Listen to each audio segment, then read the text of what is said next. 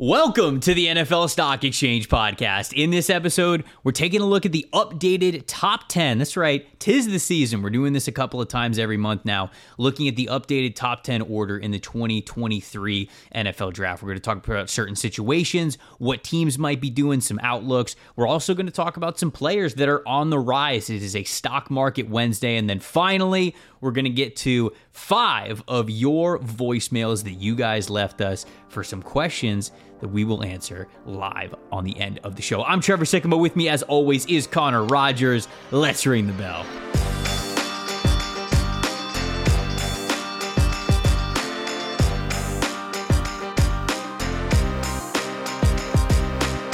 Welcome to the opening bell of the NFL Stock Exchange podcast. I'm Trevor Sikkema. That is Connor Rogers. Connor, apparently it's a great day to wear green because we're both wearing green. What are the odds of that? I feel like this is basically the only green shirt I have in my closet, and you happen to be wearing green on the same day. Maybe green just stands for stock up because it's a stock market episode. So like we're in the green, we're going up, we're moving that's up. Right. That's, maybe that's what it is. I'll I'll tell myself that's what it is. Yeah, we didn't plan this, although we could pretend we did. Uh, we green for the anything. stock up show. Obviously, my favorite show of the week. As Mhm. I always make sure to tell you guys, we have a couple players that are on the rise. I don't know, Trevor, if you saw this morning, it was crazy to wake up and All Star accepted invites are rolling in. Oh, beautiful. for both Senior Bowl and Shrine. Love to see that. So it kind of gives you some players that if you haven't been on top of what they've done this year, you can open, we open up Ultimate, check out some tape. We're gonna go through the draft order, and we got five voicemails for today's show that are excellent, dude. So I'm ready to roll. Yeah, we've got five, as Connor said, SpeakPipe voicemails that you guys sent in to us that we're going to get to at the end of the show. Um, the reason why we're getting to them on this show, I know that we said normally we'll do it on Thursday, is because Thursday we have a very special episode. So I'll I'll leave you with that cliffhanger till the end of the episode. We'll tell you exactly what we're doing tomorrow, but it's gonna be a fun one, and because it is a it has a potential to be a lengthy one. We wanted to make sure that we got in you guys' voicemails into the top of the show. So, Connor, you want to look at this top 10 updated draft order to start things off? Yeah, so we got Houston uh, set to pick number one overall as things stand. They are one, Yep. six, and one. The Panthers at two are two and seven. Then you get an array of teams that are two and six, starting with the Raiders at three, the Steelers at four, the Lions at five. The Eagles picking uh, where the where the Saints would have picked. Wild, uh, sixth overall Oh, at three and six. The Saints are three and six after Monday Night Football's loss to the Ravens A couple more three and six teams round this thing out. Arizona's at seventh overall. Jacksonville's eighth. Chicago is ninth. And brace yourselves here, Trevor. The Green Bay Packers Mm.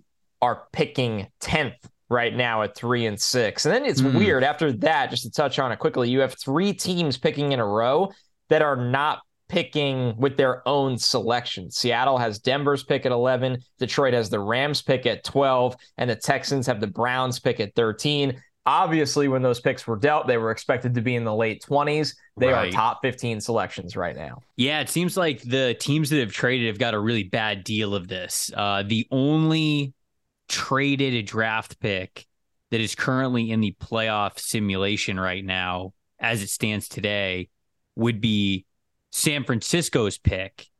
They have the 20th pick, and that one has gone to Denver. So Denver has that one in the 20s. So Via Miami. Yeah. Oh, right. Yes, of course, of course. Yes, yes, yes. Yeah. I should have I should have clarified that. Via Miami when they made the trade um to go up and get Trey Lance. So that's the only one that's in the playoff picture. The rest of them you mentioned, it's three in a row right there 11, 12, 13. And then, of course, New Orleans pick at number six. I'll just start with New Orleans. New Orleans in trouble, man. I, I understand that we're a week removed from them shutting out the Las Vegas Raiders at home, and everything was kind of looking good. And um, they were looking like a decent football team. Obviously, we know that nobody's out of contention in the NFC South because of how bad it is. But when you just look forward, Michael Thomas, another injury that's probably going to sideline him for the rest of the year. That's not good. Um, you wonder how reliable he's going to be for you moving forward into the future. This team is $62 million over the cap. And for as much as we all love to say on this show here that the cap is a myth and that the cap doesn't matter, 62 million is different than like Six million. If you're six million over the Flee cap, the country. Flee I the country. Change your identity. Go full vacuum store Breaking Bad. Ask for uh, I forget the name of the part, but get the hell out of here. If I mean, you can move around a little bit. You can't move around 62 million. So that's not looking good for them. The current coaching staff they have there is oh man, getting a lot of heat from the fans as well. It's not like they haven't figured out a quarterback, right? They've got Jameis Winston, they have Andy Dalton, but are And like, what is that? two guys to long I don't man. Like, you paid Jameis like you believe in him at least as a starter for the year. Or at least like with the incentives, right? That he could be that Yeah. guy. But New Orleans would absolutely love to have this number six overall pick. Um, I'll say that if there was any thought of Sean Payton coming back from retirement to coach the New Orleans Saints, that's not going to happen because of how bad this situation is here for New Orleans. Connor, it just doesn't look good. And and the Saints felt like one of the first teams that really went all in to do this whole F them picks kind of a thing where they had Drew Brees and they wanted to contend every single year. And they made sure that they either got aggressive for moving up in the first round of draft to go get guys, much, much higher talented players that they wouldn't have to hopefully wait to develop to make an impact, or just trading these picks in general, not really caring about the draft picks themselves, more as getting guys on the team who would be able to help them right away. Felt like New Orleans did that for the better part of the last half decade now the bill comes due, right? That's always been the phrase is the bill comes due. And I think that we're seeing that with the Saints specifically. And it sure looks like we're going to see that with the Los Angeles Rams as well. You mentioned that the Rams are in that little group of teams just outside the top 10, not picking there. But, you know, from the Brian Burns trade rumors of how much they were willing to give up just to keep this winning window open, it it it feels like they're just in reckless abandon to make the most out of the next two years. And they're going to get a glimpse of what life is like on the other side with New Orleans because, buddy, I, I don't think it looks pretty right now for the Saints. The Saints are in trouble over the next couple of years. Yeah, no, they've been at the casino. They won the jackpot, and then they went back to the casino the next day, and it feels like they've just they just keep losing and keep doubling and tripling down the Mhm. Rams. And you know what? That's what it takes to win a Super Bowl sometimes, and they'll always have that. But I just look at that organization and go, man, when Sean McVay leaves for the booth, the broadcasting booth, what is that organization going to be? And it's it feels like the bell was rung a little earlier than we thought. Like I feel like it was safe to say the Rams were going to be a contender this year. I don't think a lot of people really believed in them as a repeat champ. It's so hard to do in the NFL or even an NFC champ.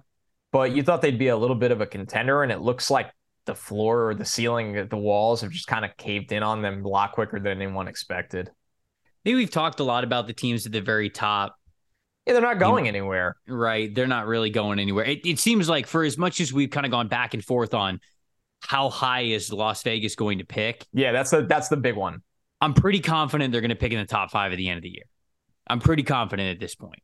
Um, Sure. I, we we brought it up on the show on Monday, but Vegas has has three 17 point leads already blown this season. The rest of the NFL combined has two. that's It's crazy. just it's just not a good. The team has no idea how to win. There's no winning identity. Josh McDaniels does does not a lot of faith in him right now. What's going on in Las No. Vegas, and it's and it's hard to see that getting better throughout the season. So as we form our mock drafts here, you could pretty much pencil in. At least I'm going to pencil in Vegas on getting a top five pick, and with that, I'm probably going to have them being pretty aggressive for a quarterback because if that's the case. I think there's going to be a lot of movement on the roster, and I'm going to say this is Derek Carr's last year on that team. I, agree with that. And where this gets interesting is when you look at the top five and you have Houston, Carolina, Vegas, Pittsburgh, Detroit. The only team in that top five that you think won't feel the urgency or panic button to take a quarterback is the Steelers because they just took Kenny Pickett. Right. And then you have four teams that almost desperately need one. Like Houston, despite the Davis Mills experiment, they need one. Desperate. Car- Carolina has got to draft one. hmm Vegas, I agree with you fully that this is it for Carr. He'll be somewhere else next year and, and they'll be drafting one. And then Detroit, I, I know that regime really believes in Jared Goff, but they have to also think life after Jared Goff. And it's just, man, is that my question, Trevor, isn't it's nothing to do with Bryce Young or CJ Stroud, right? Like we know Bryce Young and CJ Stroud are going in the top five picks. That's the, the lock of the century at this point, unless something really happened to one of them injury wise. What does this do for Will Levis, Anthony Richardson, guys like that, that no offense, have no business going in the top five as things stand right now? There's a lot of exciting things about their game. Mm-hmm. But we've seen this song before things get crazy. I mean, everybody thought it was crazy. Josh Allen was going to go in the top 10. And you don't use Josh Allen as an example because he's an outlier. But that's the point. The thought process is guys get pushed up. Guys get pushed up when you never expect them to. And I think it's the classic case of demand and supply, supply and demand. The demand for quarterbacks in this year's draft seems to be at an all time high. And I don't know if the supply exists, but sometimes the NFL makes the supply exist, whether you believe it right. or not. Yeah, no, this is definitely a uh, demand side economics here with the yeah. NFL, and it always is because teams are trying to go after quarterbacks 100. percent You know, as you were kind of talking there, it it the, the thought popped into my head of these teams that we see, let's just say in the top five. You mentioning Pittsburgh is what got the wheels turning if Pittsburgh gets in a spot where let's say they don't want to do what the Cardinals did with Josh Rosen and then going into Kyler Murray. Let's say let's say the Steelers end up with the number 2 overall pick. Mm. All of a sudden, Steelers are a major player in a trade back. Sure. Because sure they could sit there and they could take CJ Stroud if they wanted to if they really thought that he was better than Kenny Pickett was going to be, if they thought CJ Stroud was that much better than Kenny Pickett could be for them. But if not, man, if not, let's say Houston's picking at one. Let's say Pittsburgh's picking at two. You then have Carolina, Detroit, and Vegas somewhere in three, four, five. You might have Detroit sitting there. Let's say Detroit gets the number four overall pick. Detroit also right now has the number 12 overall pick because they own the pick with the Rams. Steelers might be in a situation where they're only moving down two or three spots in the draft and they might get an extra first round pick this year. Still get Jalen Carter or Will Anderson. Still get a monster player and an extra first round pick because these teams have to go move up to get a quarterback. I think Carolina would be in the same discussion and a sneaky team that right now I, is what? I, I, was waiting for the sneaky team. I think we have the same thought process. Please go on. Okay, I mean, is is it Indianapolis? Yes. Okay, so Indianapolis right now is picking 14th. They are three, five, and one. Now I'm going to tell you, the one at the end, the tie, is going to screw them. The tie is going to screw them over because for as much as I think the Colts are going to lose a lot of football games from here on out, with Jeff Saturday as their interim head coach, holy cow, man. That tie yeah automatically puts them half a game better than any of the other teams that they would be tied with in the win column or lack thereof win column. So the Colts and Jim Irsay, I think, are going to be very committed to saying, we will not. As funny as it is to talk about Derek Carr maybe going to the Colts or maybe Aaron Rodgers going to the Colts or whoever it is going to the Colts, we will not have another bridge quarterback. They are, I think they're going to be in desperation mode. And again, a team like the Pittsburgh Steelers, if they end up getting a number two, number three overall pick and a good quarterback is sitting there, uh, they could they could hit the jackpot. They could absolutely hit the jackpot in a trade back scenario. You're all over it. I was thinking it, uh, and you're right about the tie because if you take away the tie and made that a loss for the Colts, they would be three and six, and with strength of schedule, they would be picking, I believe, seventh instead of 14th. Just to put in perspective of how drastically different that tie is. So it, this is I, sure like we're we are a draft pod, so of course we're going to say this, but I think we're authentic enough in this show because we just covered a draft that was not like this. Mm-hmm. This is shaping up to be a dramatic NFL draft in all aspects, and that's always because of the quarterback carousel. But you have it all. You have the quarterback prospects, you have the demand for quarterback prospects, you have the order that's intriguing. Because, I mean, obviously, we're sitting here in November. We didn't think Vegas, we didn't think the Steelers. I mean, we just didn't think those teams would be sitting in the top five. I, I mean, I didn't think that Philly would be sitting there at six either. And you know, like what that's another the Saints. Yep. that's yep. that's another wild card that Howie's a wild man and he's not afraid to do what's best for the team. You know, oh, they'll get Will Anderson. They'll just they'll just walk into Will Anderson. you just know it's going to happen.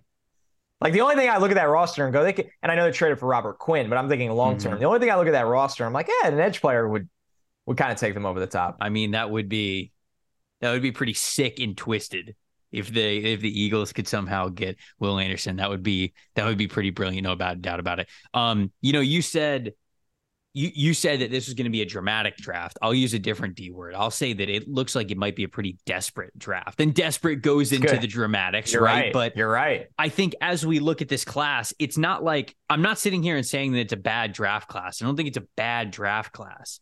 But in years past, there have been a lot of teams where, shoot, you go back to the 2021 draft where you had teams that even needed quarterbacks that were like, eh, we'll pass on them. It's fine. The other skill position players are so good. The other players Yeah. it- right. That they're okay with it. They're not going to get desperate for it. This year, whether it's quarterback need or just an overall thought on the top heavy parts of the class, I think you're going to see a lot of teams get desperate to go up and get what they believe could be a difference maker, especially if it's some of the notable teams like the Packers, like the Colts, um, maybe a team like New England, right? Like these these organizations, Cincinnati, depending on where they pick. Uh, these teams that we didn't think were going to be sitting here outside of the playoff picture at this very moment, that might be just in unfamiliar territory. Arizona is another team. Arizona is a team I should have named honestly above uh, above the Bengals. Arizona, Green Bay, and Indianapolis. I think are those three teams that could really shake things up in a in a desperate way. So that's kind of how I see the, the the picture right now. It's crazy, man. It really, really is. And it's, I mean, I'm not going to go here because I, I don't even like believe in this, but there's also the argument to be had that Jordan Love is going to be unbelievably in the fourth year of his rookie contract Mhm. next year. Mhm. I mean, if Green Bay just completely bottoms out right now and that regime, I'm not saying they don't believe in Jordan Love, but like, what if Green Bay is somehow bad enough to be in range for a quarterback? And you're just, it's just, and I'm not saying they're going to take one. I'm just saying these are the conversations that you're going to constantly hear with how insane Right. teams like that picking in range it becomes. It's, it's just totally bonkers. It is uh it is going to be a fun process no matter what. The NFL draft always is. Whether it's like an incredibly great and talented class, you know, you think about different spots, landing spots for all these guys, how each team get better, or if it's a class that might be a little bit of a down year, which maybe this one's kind of trending towards, but that means that it's top heavy. And that means that all of a sudden the like you said, the flair for dramatics is there of what teams are going to do and how they're going to get better. So we're going to talk to with a we're going to talk about is the uh is the word I should have used about a couple of those players as it is a stock market Wednesday show. We're going to go three for three, three guys that I'm going to point out, three guys that Connor's going to point out. But before we get to that, got to talk to you guys about our friends over at SimBull. You've heard me talk about them before. Our sponsor, SimBull, is giving their best offer for new users yet. Symbol offers $500 risk free deposit for those who join the stock market for sports. If you sign up using the promo code NFLSE, your first deposit comes with a 30 day money back guarantee. If you were hesitant on joining or simply haven't joined yet, now you can do it with a risk free deposit. As a reminder, SimBull lets you trade pro and college teams like stocks and even earn cash dividend payouts when your teams win. SimBull is a peer to peer market that took the thrill of the sports betting world and turned it into a stock market to give fans a new way to speculate on your favorite pro and college teams. Now you can win with $500 money back guarantee. Download the SimBull mobile app for iOS by searching S I M B U L L in the App Store. Use the promo code NFLSE to get your free risk your risk-free deposit up to $500. Whether you want to invest in an up-and-coming team like the Giants, not really up and coming anymore, I just got to say, or the new top dog in the NFL, the New York Jets. No, I just threw that in there, but that's a shout out to all the Jets fans who listen. SimBull allows you to buy and sell team stocks for profit and uh, benefit off of your sports knowledge. Connor, I didn't sell my Jet stock, baby. You didn't. I still got it. You held on for the Bills win. I held on for the Bills win, baby. Man, that's because they lost in New England. That's why you held. You said when if they juicy. beat New England, you were going to sell all of it, and it's instead you were you were forced to hold, and they beat the Bills. Mm, you love Man. it when you love it when an investment pays off. You, you really do. God, we are just the money making machines on this show. Um. All right, who you got? Who you got for this stock market episode? It can be either a stock up, a stock update, a stock down. Who you got for us this week? I got three up, and the first one is the update. The next two are definitely new to the show. So I'll start with the update. Who he hasn't been on a Stockwatch show, but he was definitely in our summer scouting. Josh Downs, the slot oh, receiver oh, nice. from UNC, who has just had an incredible season. We talked about him a little bit over summer. Wide receiver, punt returner, five ten and a quarter, about a, a little bit over 170 pounds um, former four star, top 100 recruit, you know, big triple jump, long jump kind of guy in high school. And he's just had a great year with what that everybody knows about that offense because what they've gotten out of the freshman quarterback. But when you look at Downs, man, he's just getting better each week at this point. Uh, over the uh, season, he's now got 63 catches on 75 targets for almost 700 yards eight touchdowns. He's caught 39 first downs already. He's only dropped one pass, Trevor, on 64 catchable balls. Drops was something we did highlight with him over the summer, and he's really got that in check. And he's kind of living up to who he was. I know coming into this year, he'd played in over 90% of the snaps in the slot. This year, mm-hmm. he's right around 80%. And this was a big week for him 15 catches on 16 targets, 166 yards, and a touchdown. 10 of those catches went for a first down. Here's the little things that you love to see on tape. This is a small dude that a lot of his touches are either from the slot or when he does line up out wide, he drops back in for a screen. So they're not really using him out wide consistently. He had a great block in front of a designed running back swing pass. It was drawn up. You knew the running back was getting the swing pass, and he completely turned around a DB. It was really impressive at his size. So I love the way this dude plays. I think his stock has gone up since he was on our radar during the summer. And while he's only a slot only kind of player, he's an incredibly impactful one. Yeah, I, and strength was a big part of his game that I wanted to see him get better at, whether it was blocking or with contested catches. Really, is is the the way that you would see that a little bit more. But it is good to see that he is being a little bit more physical in in a lot of different ways because when I watched him before, I even have in my notes while you were talking, I was going back. I was like, what did I say about him during the summer? And I actually said in there, I was like, if you like Jackson Smith-Njigba, you might be able to get this guy two rounds later. You know, if you don't get Jackson Smith-Njigba in there. But I wrote that he doesn't seem as physical. He doesn't have as good of a knack for finding open space. But this year, he is certainly putting his best yeah. foot forward. He's playing a little bit more outside, and um, yep. I actually actually got to chat with him about three weeks ago, I did a feature piece for PFF and I asked him about playing outside versus inside. And he's like, I, I like doing outside. It's just we have so much success with me being on the inside. And um, I understand how to attack different leverages with guys when you give me kind of two ways to go about it. I can manipulate defenders a little bit easier. So he's like, it just, yeah, we're reaping a lot more rewards with me in the slot. But he was saying that he doesn't mind going on the outside. Man, his quarterback, Drake Maye, is He's unbelievable. Dude, this guy might go number one overall in two years. Yeah, I'm just he's that good. He's that good. He is that good. So it's fun to watch those two. It's fun to watch that connection. If you guys haven't watched it yet, check out a UNC game because you're not just watching Josh Downs, but you might be watching a future top five pick for 2024. All right, where is my list? Uh Derick Hall the edge player yeah. for Auburn, somebody who I've been waiting to get to for a long time. He was a senior coming into this year, six foot three, 255 pounds. Um, you know, there's a lot of talk about him during the summer, and, and I didn't really get to have a chance to watch him during summer scouting. Really stuck out to me with his numbers this past week. Um, he's got eight. He's got eight sacks and 38 pressures on the season. He had two sacks this past weekend versus Mississippi State. I went to look at him. I was like, okay, this is a good time to go look at Derick Hall, see if those moves and those stats were um, advantageous sacks or if they really were uh, really good pass rushing sets. And you know what? I came away being pretty impressed with him. He is, I, I don't know if this guy's going to be a first rounder just because he's not as, at least from what I watched. I watched that game and I watched the one before. So I watched two games of him. He's not the most flexible dude but he's really explosive for 6'3, 255. He's strong, man. That speed to power work that he can go off with is is really nice. And Auburn knows what they're doing. They put him in really good positions to succeed. They know that he's not gonna, you know, have a Von Miller type ankle flexion and really get around the outside and attack the outside shoulder with a lot of bend, but they know he can attack it with both speed and power and a good combination of it. So what they'll do is they'll take him from what you would expect of more like a five technique defensive end.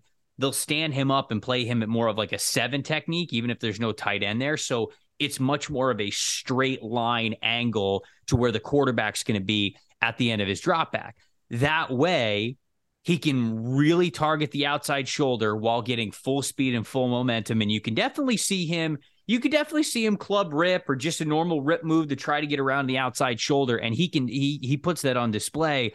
But really, what's impressive is when you give him those two or three steps to get his speed going, oh, he will he will fire into your chest and he will knock these dudes all the way back. And even for a quote unquote successful block of him in that situation, the offensive tackles get knocked two, three yards back towards the quarterback, like no matter what, even on uh, a rep where he might get locked up a little bit after that. So, really powerful player, like the strength that he has to set the edge, um, like the speed and the explosiveness that he, that he works with.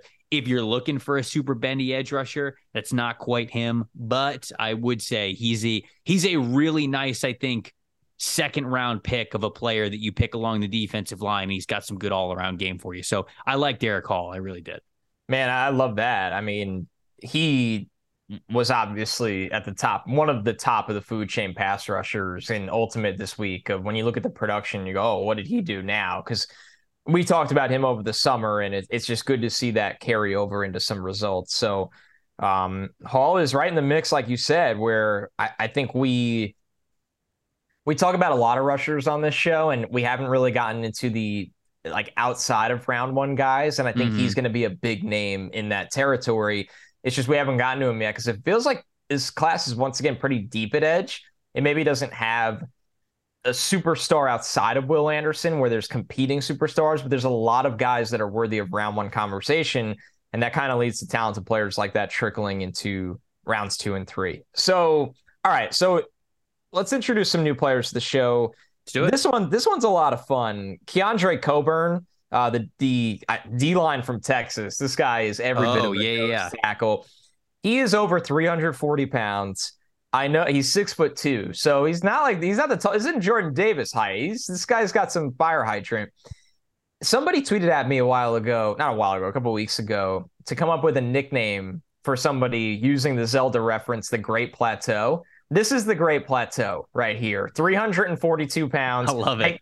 They call him Snacks, but that was already Damon. That was Damon Harrison's nickname in the NFL. I guess this could be the new age Snacks.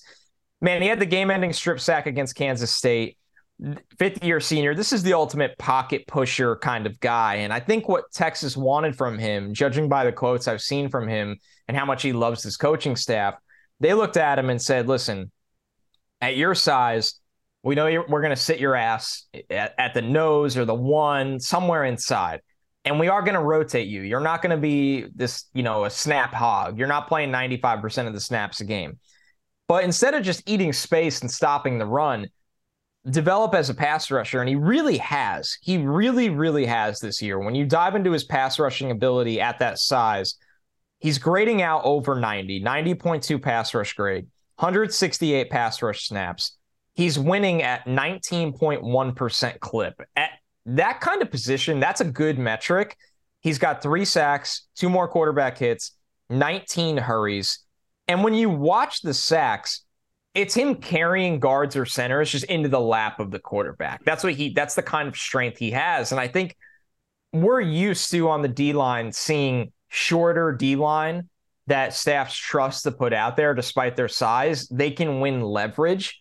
This dude also carries the weight of a guy that's typically 6'4 or 6'5. He plays lower to the ground. He has so much strength in his base. And when you manage his snaps, especially his pass rush snaps, I mean, Trevor, there's just no other way to say it. The Great Plateau, he's a lot to deal with for any guard or center. They just don't have the kind of mass and force that he has. Dude, I'm I'm watching his I'm watching his sacks right now. I pulled up I pulled some tape at the snack the sacks while you're saying that. This Oklahoma sack is hilarious. it's very funny. They have him lined up at zero tech. So he's just the nose, head up, helmet to helmet against the center. and they have him doing some Vita Vea shit where he immediately crashes to the tackle. Yes. All the way to his left. Like the He full hoop. The he full goes, hoop on the he field. goes he goes across the center, across the guard, and even tries to hit the outside shoulder of the tackle in this. This is what Washington did with Vita Vea. Yep. And then he And he- ends up and then he ends up getting the sack on that play. That's he funny. actually now the quarterback runs himself into that does. sack, right, but but right. he kind of crosses up the tackle a little bit, like a little shuffle. He gives him a little more than he thought he was getting. Yeah. And then the other two, yeah, pure power. Um, you know what? Once again, this is one of those dudes that you know he's not going in the first two days of the draft, but you look at him and go, the right staff looks at a player like that and goes, we have the right role for him, the right rotational role for him, where if he's not just a space eating run defender, and honestly, I think he's a better pass rusher than a run defender, which is kind of ironic. I mean, this is this this is a lot to handle this kind of dude, and he's somebody that you know, and he also has the benefit of the All Star circuit, being a fifth year senior. When I watch Texas, he's somebody that he's starting to make a lot of plays. Okay. All right. I got I got to watch a little bit more of him. This this is hilarious. This tape is this tape is absolutely hilarious. Okay, I'll watch I'll- watch more of him. You know, you you said okay that he might not be a guy who goes in the first two days of the draft. Um, the next guy that I'm going to talk to or talk about is absolutely going to go in the first two days of the draft. Might even go in the first two picks of the draft. Buddy, I got to talk about Jalen Carter and, Oh, and, brother. and the weekend that he had as Georgia took down Tennessee. Uh, we went into the season. I can't remember. Did you have Jalen as your number one player? No, I- I, had him as my number two overall player. I so believe. I think I now. I did as well, and I remember two. saying I remember saying this uh, when we were going over this episode. I had Carter as my number one guy for a while, and then the week of when we were finalizing the big board, I went back and I watched Will Anderson. I'm like, ah, Will's just so good. we recognize how tricky it was, though. It, and it, it was, Still and that's is. that's Still and that's the thing. You know, like we're we're doing a lot of mock drafts, and I feel like Jalen Carter's name gets pushed down to pick number four or five, and everybody just sits here and accepts it. This dude's unbelievable. This is one of the most talented football players that I've ever seen. It's it is stupid. Com- He's a junior this year, six foot three, three hundred pounds. For anybody who didn't know the measurables off the top of their head, unblockable against Tennessee. Unblockable. He was on a defensive line with future number one overall pick Travon Walker, with Jordan Davis, uh, with um, oh, who is the uh, who is the other defensive tackle? Who is Oh, Wyatt. yeah, yeah, Devonte Wyatt, right? Nolan Smith was on that defensive line. And everybody was talking about this last year. Jalen Carter, the one who's not draft eligible, that dude's one. the best of everybody. And this this year, especially this past week, he reminded everybody of why you get to that point. This guy has every chance to be an all pro player in the NFL. And it's I really try to not be hyperbolic about that when you talk about college kids because college kids translating from that level to the NFL, not just on the field, but off the field as well. There's so many things that you go through in life that set you up certain ways that give you confidence to be allowed to play the way that you do on the field.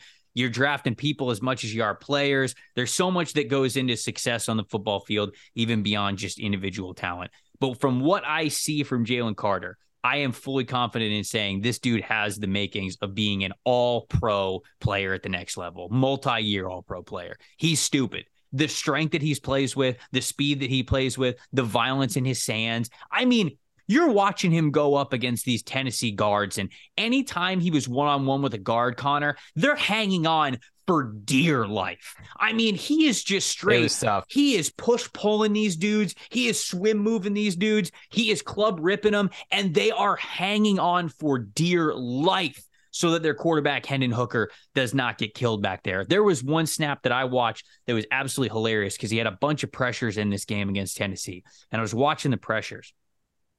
Connor, one of the pressures, he got triple teamed. He got triple teamed and still got a pressure. There was a center and a guard who were keying in on him, and the running back who was in a block had to step up against Carter because he was getting so much interior push by splitting the gap between the center and the guard when they knew that that was their one assignment to get in his way. And yet he still recorded a pressure on that play while getting triple teamed.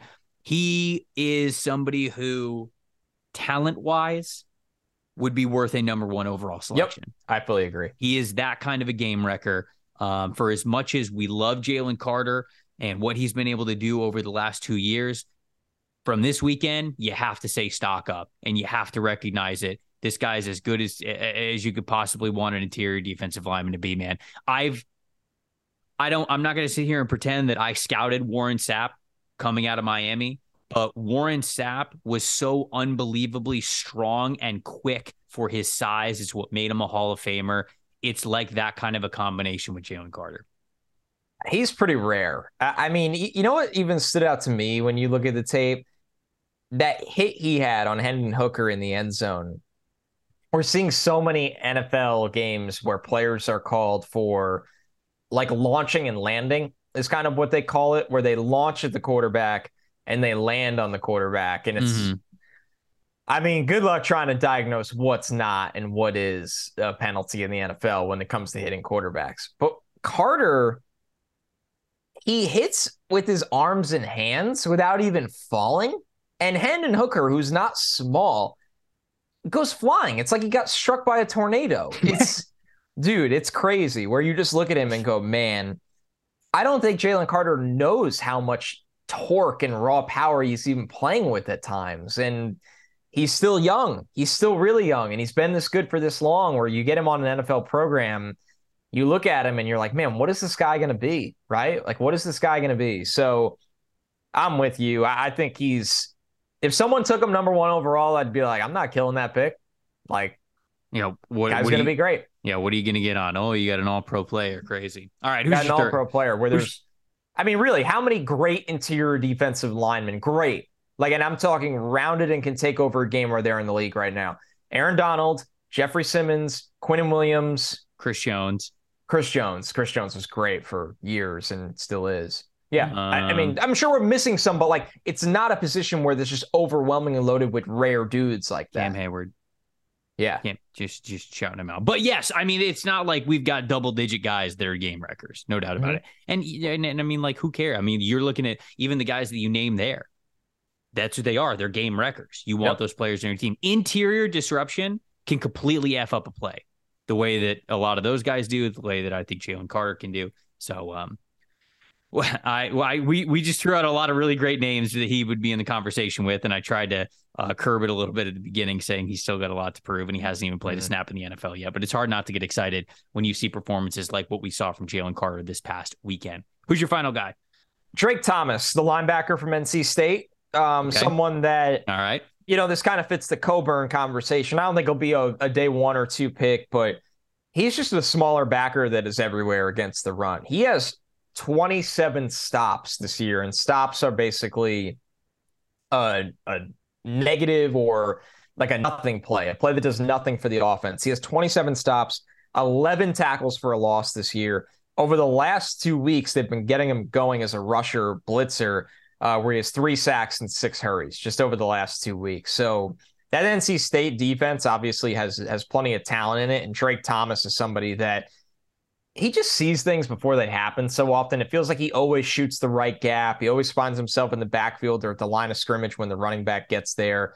Um, he's been really, really good against the run this year, but now he's getting his footing rushing because they are letting him blitz more and more. And for a defense that I mean, once again, they they just have plenty of talent. He just he just flies around week after week. Dude, I mean, he's he's so funny as a linebacker. The build, the long hair, the tattoos, number 32. It's awesome. Center of the defense. I, I don't know where he's going to go in the draft. I haven't I haven't sat down to really study his tape. I've only kind of seen him a, a little bit, but I know a lot of people like him. I know a lot of people really like him. I don't know. It's like a first round pick kind of a like him, but yeah, uh, no, but Still, day, man. Day three, maybe day two, maybe. I don't. I don't. I don't know. Again, I don't I, want to speak on it too much. But would it shock me if he's like a he has the Malcolm Rodriguez road where it's like, hey, this guy's tape is awesome, and everyone's like, we don't care. He's short, and it's like, well, it's really good, and he does everything good, and his height doesn't matter. Everyone's like, really don't care. He goes in the sixth round, and then training camp comes, and it's like,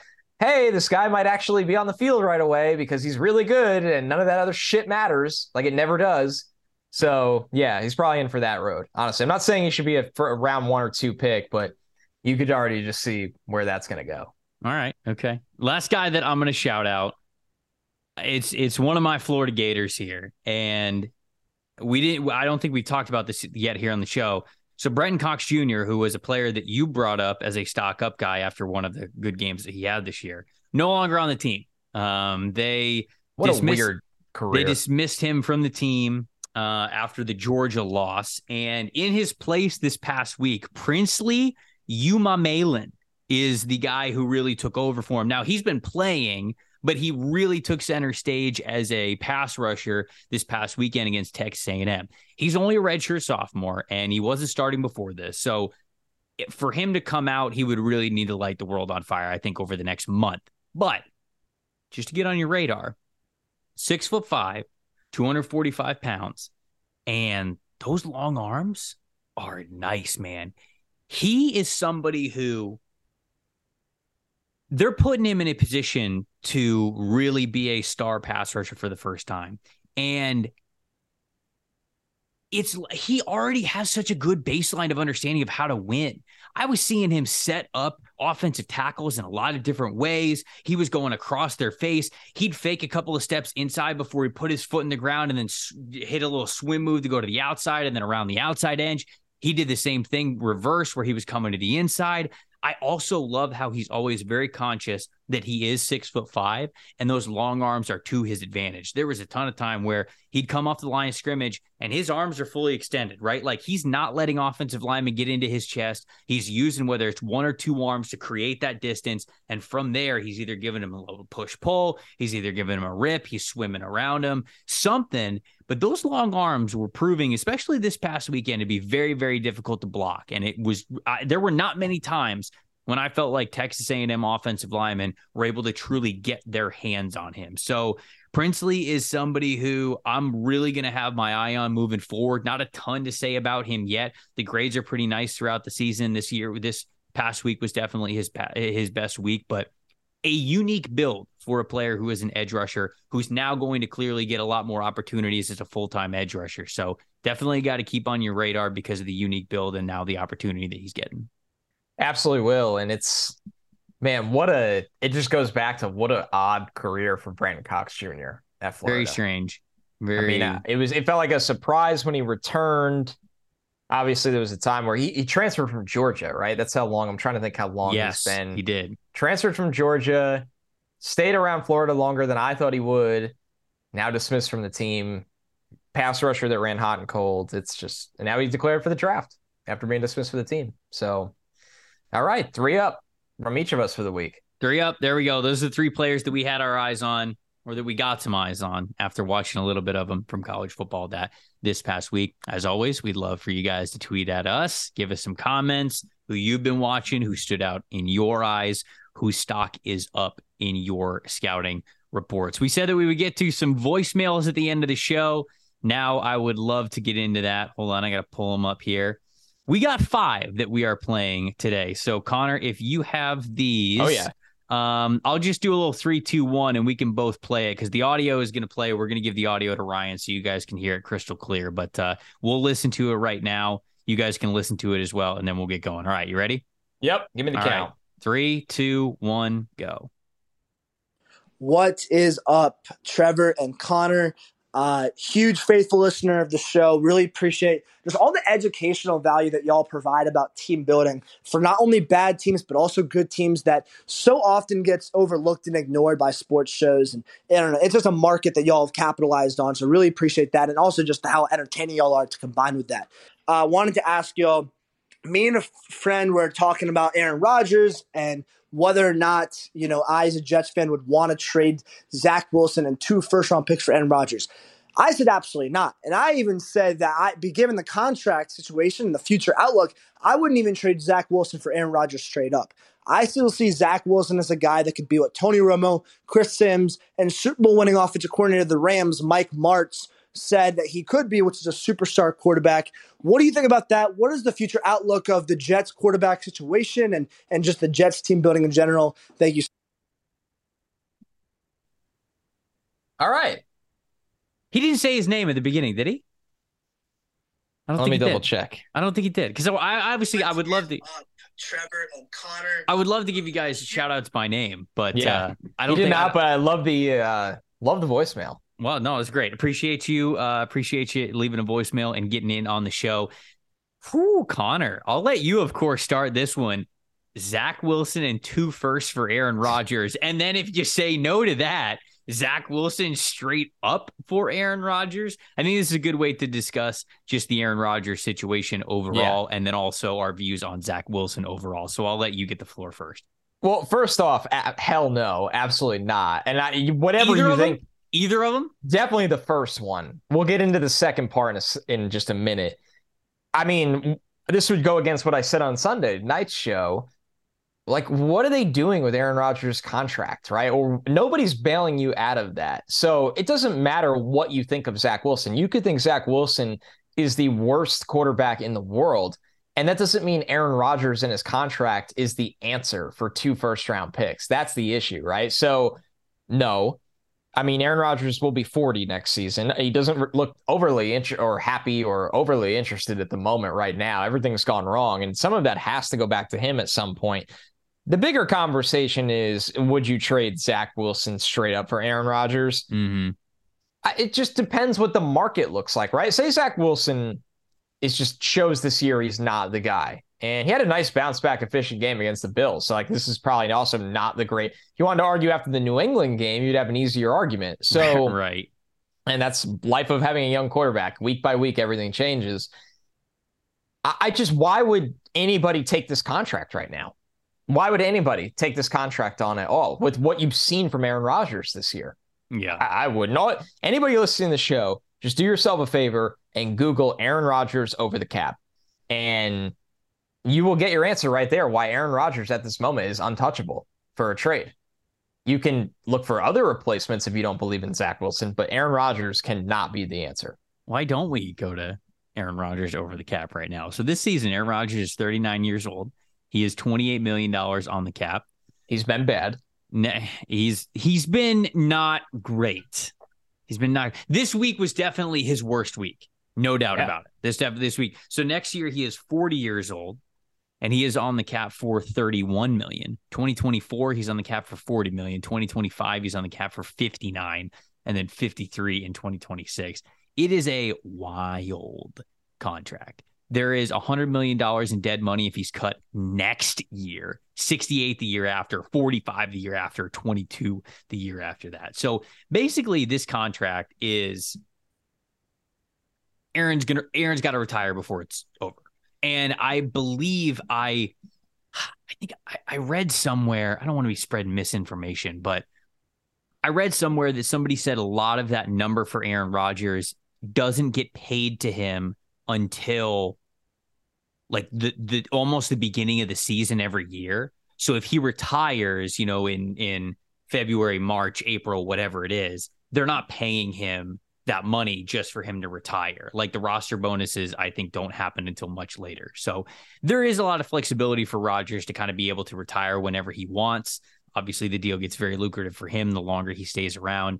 But, you know, when it comes to the trade discussions, no, you wouldn't do that if you're the Jets, of course, because Aaron doesn't even look like he wants to play right now. Why why would you like even even beyond the this versus Zach Wilson age thing, like Rodgers doesn't even look like he wants to be out there. Now, does all of that change if he gets traded somewhere? Maybe. And I do still think that Aaron Rodgers has a good arm and he still uh, has the potential to be one of the best. Yeah, he's still better than Zach Wilson right now. like right, I know I said he's been bad, and maybe that was still harsh. better than Zach Wilson, yeah. and that is a that is a um inarguable fact. But uh, just, yeah, there's cer- a but. You certainly would not trade Zach Wilson and two first round picks for this current version of Aaron Rodgers. And him straight up for Aaron Rodgers is simply something that you wouldn't be able to do until the end of the offseason because uh, the trade deadline's already passed. But yeah, but with that money swap, here's the issue, right? Because you're saying, yeah, you're hey, talking about go. We go love ahead, our core. We love our core, but we need more from the quarterback to win a Super Bowl. Mm-hmm. So you you plant your flag, the Aaron Rodgers, like okay, he's going to lead this young core if you take his contract on because you're not paying a quarterback right now, can you pay Quinn Williams twenty million dollars a year that he's due? I don't know. You know the Jets no, cap space. I, no, like so it's it's not even. You're just running yourself into a corner where right. the reason you do the move actually doesn't work. So that's kind of why I'm so adamantly, you know, against something like this because it just the logistics don't add up. All so, right. but it's good. it was a great question. It's a great question because face it. value, it seems insane to say, "Oh no, franchise that never has a quarterback, oh, we're too good for Aaron Rodgers." Like, but there actually is some, you know, explanation to it. Right, right. No, it was a good question. It was a great question. Appreciate uh, appreciate the person recording it, getting in on the show here. All right, what's the next one, Connor? I'll go All right. three. You go if you got it pulled up. We'll do Yep. uh three, two, one, play it. Hey guys, love the podcast. Um, been thinking a lot about. I'm seeing Will Levis uh, dropping his stock, certainly falling in a lot of drafts. Um, just wondered, like, what do you guys think of like him potentially falling to maybe like the early to mid 20s, and you see a team like the Giants who. Um, you know, looking at their schedule the rest of the year, it's looking pretty favorable to the point that they could maybe get to the playoffs. But you also wonder, do you think they go all in on a guy like Daniel Jones long term, or do you think they, you know, if you could get a guy like Levis with the physical traits and, and Brian Daboll, who's worked with a guy like Josh Allen and, and with physical traits like that, do you think the Giants take a swing on a guy like him in that range? Um, and do you think Levis even falls to that range? I'm just kind of seeing what you guys think about that. Thanks. Well, it's a great question because it brings up uh, the talk about Will Levis. And I feel like Levis is all over the place right now. We opened up the show talking about dramatics or desperation this year for teams. And um, Connor, I know that you've seen this as much as I have. Will Levis is getting like top three overall hype right now. Like people are talking about him as a top five overall pick, um, him potentially being the third quarterback off the board. Shoot, sometimes even second or first quarterback off the board in certain situations all of that is way too rich for me Yeah. right now when it comes to Will Levis. Uh, The first part of the question was, how would you feel about the Giants taking him somewhere in the 20s? I'd love it. That would be Yep. that would be the most appropriate spot, but we know the league doesn't really work that way. So I think it would be realistic from the Giants' point of view to do something like that, or a team like the Giants, whoever it is, picking in that spot it doesn't seem like that's realistic of where people are holding Will Levis. There's a lot of people who are really plugged in to NFL circles who are putting Levis's name consistently in the top 10 of mock drafts, and they're getting that from somewhere. I don't think they're making that up. Yeah, Uh, they're watching the same games that we are. So Yep. that's kind of my my overall thought process with that. Yeah, I'm with you. I, I think it's a great point because the Giants seem like the perfect landing spot when you look at value, development.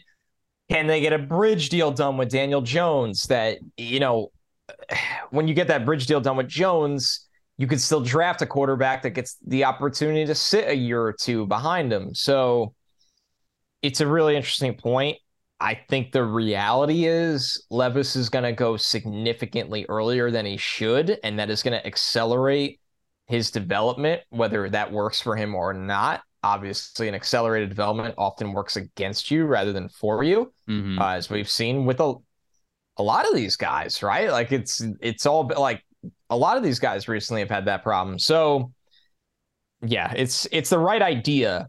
I think that he will be evaluated though where he will go higher than that. And the Giants quarterback situation is a it's going to be a fascinating conversation for us on this show. And they have to, a lot of ways. Giants have to figure out quarterback before the draft, right? Because Yeah. nobody, it's not like Daniel Jones is under contract. It's not No. like they can hold on to him and then see what happens in the draft. If you're going to make a decision on Daniel Jones, you got to make it before the draft rolls around. So, um, that's also tough that the Giants aren't necessarily in a sit back and wait kind of a situation. Now, maybe Daniel Jones' market in free agency isn't very hot and they can afford to bring him back maybe on a always someone. Cheaper deal, but it's not going to be for like rookie money. It's not like it's going to be for total chump change. So even in that feels like a best case scenario. You might be paying Daniel Jones uh, what? I'm totally guessing here, but 18, 20 million So I dollars looked a at- year. I looked Like- at up Ryan Tannehill's contract, trying to come up with a, you know, Tan- Tannehill got paid, didn't he? he did. Tannehill got a four-year, 118 million dollar deal. Yeah, Jones isn't getting that. He isn't, but what what did we start the show with? I, you're right. No, we started I the know. show with Like, that too many teams need quarterbacks and there's not enough supply. It's true. I'm thinking I'm not myself saying something around deal, like but- three years, 75, you know, where it's going to be like 25 mil a year. And that is that is no BS. Right, and Like- that, that that's the thing is that that's not that's not chump change. So are the Giants going to sign him to a deal like that just to then draft somebody in the first round or even Oh, entertain man. drafting somebody in the first round. I don't know. We're throwing If the around third numbers, year of the deal was not guaranteed, then you could do that. which it probably wouldn't be, but But uh, like, Who this is what I think of, Trevor. Like I think of like, say the Ravens keep Lamar Jackson. There is going to be a team out there that goes, we can win with Daniel Jones. Hundred four year, hundred mil. Here you go, three fourths of it guaranteed. Somebody will do it, and I don't even know if I like fully blame them because of how bad quarterback situations are. all right. I know. All right. All right. All right, voicemail number three. Yep, let's do it. All right, here we go. In three, two, one. I lied. What's up, Trevor and Connor? My name's Evan. I'm a huge Chiefs fan since I was born. Um, I just wanted to know what you guys thought on the upcoming draft for the Chiefs. I was thinking the two areas of need would be edge players and wide receivers. I just wanted to know what you guys thought about maybe taking a solidified edge like a Felix and Una DK Uzama or a um, Tyree Wilson at that spot, or knowing that the Chiefs can be good without that pass rush like they have been this year, do they take a flyer on a Kayshon Boutte or like if Jaxon Smith-Njigba falls that far, maybe they could pick him just for that wide receiver upside? Uh, let me know what you guys think. Um, I love your podcast. Thank you guys for coming on every week. Big shout Great out, Evan.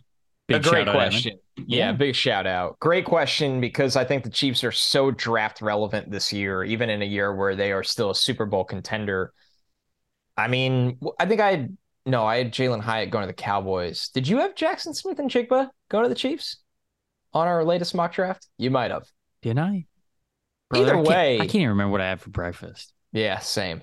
Uh, I think the point is the Chiefs are in a good spot because, like, you can get a BJ Ojulari in that range. You can get a really good wide receiver. Oh, Mhm. And Trevor, I'll throw it to you right now. I want to look up the contracts at, at wide receiver that they have as I, well. I think I think it was a lot more dire before the Kadarius Toney trade, right? I think if I remember this correctly, Sky Moore obviously is under contract, he's in a rookie contract. They have Kadarius Toney now for two more years under contract, and I think the other one is Marquez Valdes-Scantling.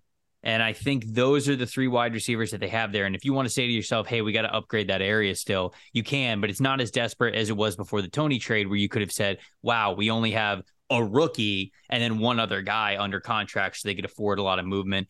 Maybe JuJu Smith-Schuster's gone, Mecole Hardman's gone. Those They're guys both free agents. Yeah, and they're kind of figuring something out. But we figure Can- Kansas City's probably going to pick in the back end of the first round. I think edge rusher is definitely something that they could be looking at. They've just got to get younger at edge rusher. I know they have um, George Karlaftis as well, and I think Karlaftis is going to be good for him, but maybe more of a speed presence that they could get thrown in there. I will say uh, offensive tackle is something that they might really need to look at. Andrew Wylie and, and, and Orlando Brown Jr. are uh, are a duo that has allowed one of the most pressures, if not the most pressures, in the NFL for a right and left tackle. So, like, if if you can find yourself a pretty good offensive tackle to take a chance on, I think that that's a good spot to do it. It's always a really good spot to take a wide receiver at the back end of the first round. It just no matter how deep a wide receiver class is, it's at least deep enough going Yep. through the first round where you can get a really nice player there. So I think that they'll have an opportunity to get a wide receiver in the first two rounds. You normally want to go after trenches if you have those needs, and they have both trench needs. So I'm thinking first round pick, really lean towards edge rusher or offensive tackle, um, just depending on who's on the board. And then if you don't really like the selection there, you can definitely hit wide receiver. If not, I still think you can get a good guy in the second round as well. So that would be my overall attack plan for the Chiefs. It's funny how different it feels when you're talking about receivers and they're playing with Patrick Mahomes. You're like, you, oh, you, you could wait. Yeah, like I love the idea of that guy there. So okay, of course. let's we got two more. Let's Yep. knock about here. All right, three, two, one. Hey guys, been big fan of yours since your early podcast days. Love the show. Frank here, uh, big Seattle Seahawk fan from Ireland. Just with the the Seahawks being the surprise team in the NFL this season, and then being loaded with draft picks, what do you think they should do to really reset that t- team? Big shout out, Frank. Listen from Ireland. Shout out Ireland. Uh, Seattle Seahawks future draft picks. They have because of the Denver Broncos trade. Two first round selections this year, two first round or two second round selections this year, third round pick, fourth round pick, two fifth round picks, and a sixth round pick. And then next year, obviously, they have all of their scheduled picks as well. Um, as it stands today, their first selection is number 11 overall in the draft. So within the top 15.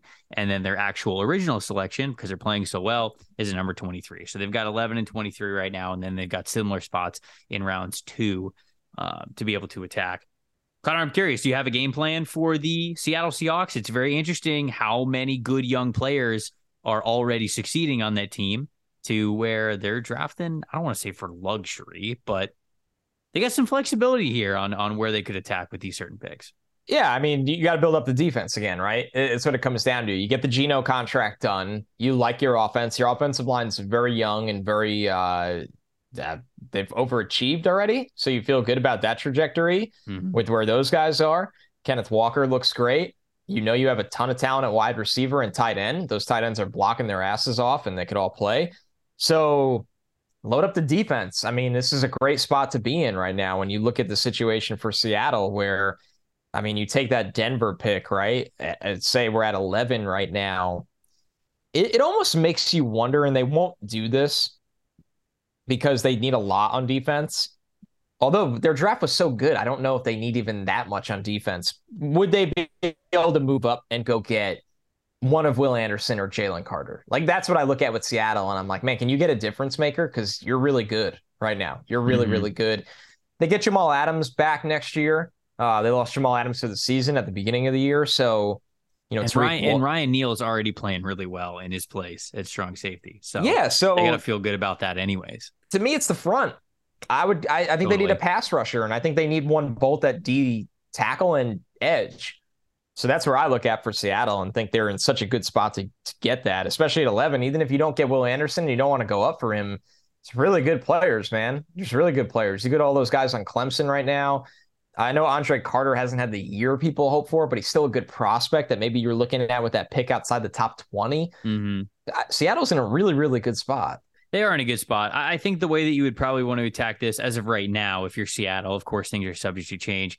That first pick, you're probably going to make as an edge rusher. I agree with you. If you're not getting aggressive to trade up for it, you know, guys like Nolan Smith or or Myles Murphy, if he's still there, Jared Verse, um, Bryan Bresee, I think one of those guys that I just named is going to be there for you to pick, um, whether you're towards number 15 or whether you're closer to 10 or in the single digits. I think one of those guys is going to be available for you. You can attack edge rush there. Then I think you can save that second first round pick for a wide receiver. I'd love for them to get more talent at receiver. I really would. I know that Tyler Lockett's still playing well. I know that uh, DK Metcalf is, but get better, man if Jordan Addison's sitting there at the back end of the first round, if Jaxon Smith-Njigba's sitting there at the back end of the first round, Go get them. Continue to make that offense productive. Give Geno Smith some weapons. When you get into the second round and having those two picks, there's a handful of guys you can go with. If you didn't hit receiver yet, Parker Washington is somebody who I like. Jalin Hyatt's another player who I like. If you if if you hit receiver but you haven't hit defense the way that you want to, Mazi Smith, the uber athletic interior defensive lineman from Michigan's a good choice. Siaki Ika, your dude from Baylor, could be a really nice piece on the interior there. If you want to get you want to get spicy with it, maybe get yourself a Darnell Washington. I love Darnell Washington's fit That's, with the Seattle Seahawks. So clear. It's so Seattle Seahawks. And whether it's the back end of the first or sometime in the second, I like that one a lot. Will McDonald, I'll give him a shout out too. We've talked about him a couple months ago on the show, the Iowa State defensive uh, defensive end, who's a big, long defensive end who's playing really well this year. So that's just kind of how I would attack it if I was a Seahawks. They're in a good spot to uh, have some flexibility here with how they can pick and what positions they prioritize and letting the draft kind of come to them. I like it. All right, we got one more to close out the show. Let's do it. Right, two, one. What's up, guys? This is Brian, longtime Jets fan, so I've been following Connor's work for a while. Just got done listening to the mock draft episode, and the Jets are in the 20s. What? Well, a lot of season left, so we'll see where they end up. But my question is actually about the Colts. Uh, we keep talking about who the Colts are going to get for QB next year. I mean, how many other, how many chances is Ballard going to get to pick a QB? I mean, I know he hasn't drafted one, but he's had about three different veteran options in there. So I'm just wondering how much room is Irsay going to give him? Thanks, guys. It's a great question. A great question. Brian, shout out. Thank you for listening to the show, supporting Connor's work all these years. Look, I you know, Yeah, I said you know, Connor's work's directly tied to the Jets. You know, I said that it was Connor's birthday on Sunday, and that was the direct reason why the Jets beat the Bills. I'm sticking to it. Trevor has tons of stock options with the Jets. he does some That's- podcasts with me. That's very true. That's very true. No, with the Indianapolis Colts, it's a great point, and I don't know if Chris Ballard's safe. I really don't, because for as much as there's players to like throughout the entire roster, they constructed the O line, and the O line stinks now. If the O line stinks to the point where this team is real, real embarrassing down the stretch, you might just have to fire Chris Ballard as a scapegoat again. Like you, you like that. It feels like that's what it was with Frank Reich, especially with you firing Frank Reich and then going Jeff Saturday as your interim head coach. It's not like you were firing Frank Reich and then couldn't wait to get this young up and coming coach to give him a shot at interim. So clearly, you are just firing Reich as a scapegoat. That's it. That's all this move was. When you when you did it at that time, that is exactly what that says. Ballard might be the next one to go if this season takes an absolute plummet. I don't Yeah. know if him and Irsay have had conversations of, hey, I'm giving you one more cycle here. We're keeping you around no matter how many games that we win this year. And I'll let you have one more free agency and one more draft. Let's see if we can slingshot this thing. Because, dude, the Colts roster was supposed to be good going into this year. They were supposed to be good. And maybe it was just a shitty year for him. I mean, there's reason to believe that next year could be better, even if it's mostly the same players. So I think that that you've got to evaluate. Uh, a lot of people have loved Chris Ballard over the years in his drafts, but there's no doubt about it that those voices aren't as loud anymore for defending him no matter what. So he is very close to the hot seat as well. I'm curious, do you think he's safe or do you think he's gone? judging you never want to judge by what someone says, right? Irsay in that presser strongly indicated that Ballard will be back. The problem is like Ballard's sitting next to him at a presser. Right. He's not gonna yeah. he's There's no other way to answer that question. Right. There's no other way. Even Jim Irsay, who it's like one of the most wild owners in sports. Clearly doesn't It's like- care. yeah uh, so the thing is here ballard there's a lot to know here ballard has i would say as much respect in the scouting community as almost anybody in professional football and that is including established gms that you think like will never ever go anywhere when you ask anybody in in the scouting community about chris ballard I mean, you would think the dude invented the Bible of scouting, and credit to him for having that kind of clout. Right. So, Jim Irsay having a guy with that kind of reputation that scouts want to go work for you, people want to go work for you. I think it does mean something here. Now, that doesn't make it right.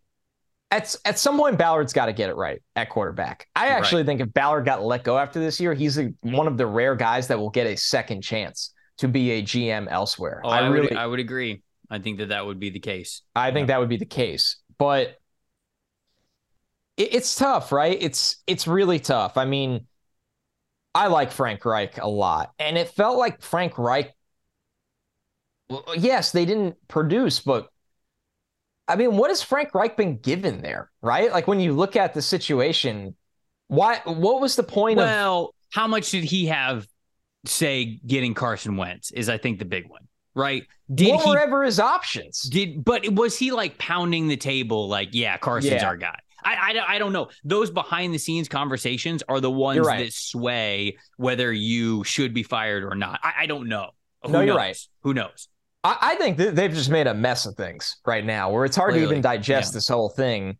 And, and fun fact, we're gonna we are gonna digest this entire thing. All right, But- that's, that's all right. All right, Yeah, that's good. right? That's good. That's good. We good. are You want to tell the people? Tell the people. if you are listening to this on its release date of a Wednesday, tomorrow in your if you're a subscriber and if you're not, what are you doing? what are you doing? We I are mean, fixing you- the Colts from top to bottom. We are we are doing go, baby. Colts. We have done fixing the Panthers. It is now time to fix the Colts. As Frank Reich fired. So we will have a longer answer on all of this, but I, I, I do want to try to answer the root of the question. If I have to say yes or no, I think Chris Ballard's going to be back next year, and I think it's a valid question to ask. At what point, at which quarterback swing is he not? And I think it got, it ties back to the open of the show. Trevor saying the Colts are the wild card team of the draft, picking at 14, but they could go on a tailspin right now and lose and be in the top 10 very easily. This is why Will Levis can go in the top 10 because Ballard has tried the veteran route many, many Right. times. Right. And if you were hired by the owner with the reputation of being one of the best scouts in all of professional football, you are going to have to make your pick in the draft at quarterback in the first round. And I think that adds to the layers of drama in this year's draft. Yep.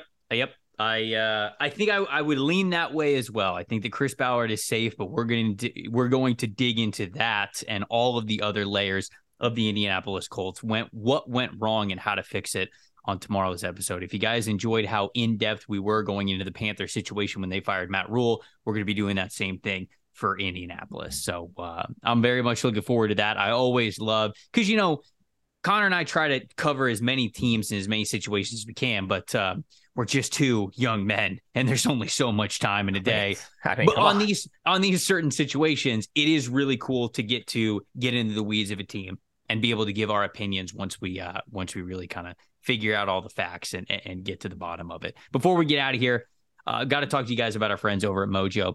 Got a question. What if you invested in Tom Brady stock as a rookie? Sounds crazy, right? Well, if you did, your investment would be worth up to 4,000% of whatever you put in when he was a rookie. Today, it's not just a what if question, but now it's a who's next. Mojo is the all new sports stock market that lets you invest in your favorite athletes and cash in on your passion. Sign up right now on the Apple Store to get your first stock for free, which could be worth up to thousands of dollars. Over 300 players are listed in Mojo, so you could invest in players like Kenneth Walker, Tariq Woolen, guys that are very up and coming, some comeback players of the year like Geno Smith, Saquon Barkley, or even superstars like Lamar Jackson, Joe Burrow, or Patrick Mahomes. Go long to make money when an underrated diamond in the rough breaks out, or you can short sell an overrated rival that you don't like if you think they're actually going to flop. Love Prices move with every play, every game, every headline, so you can buy and sell anytime, instantly, all year long. So the action never stops. Mojo is live in New Jersey right now.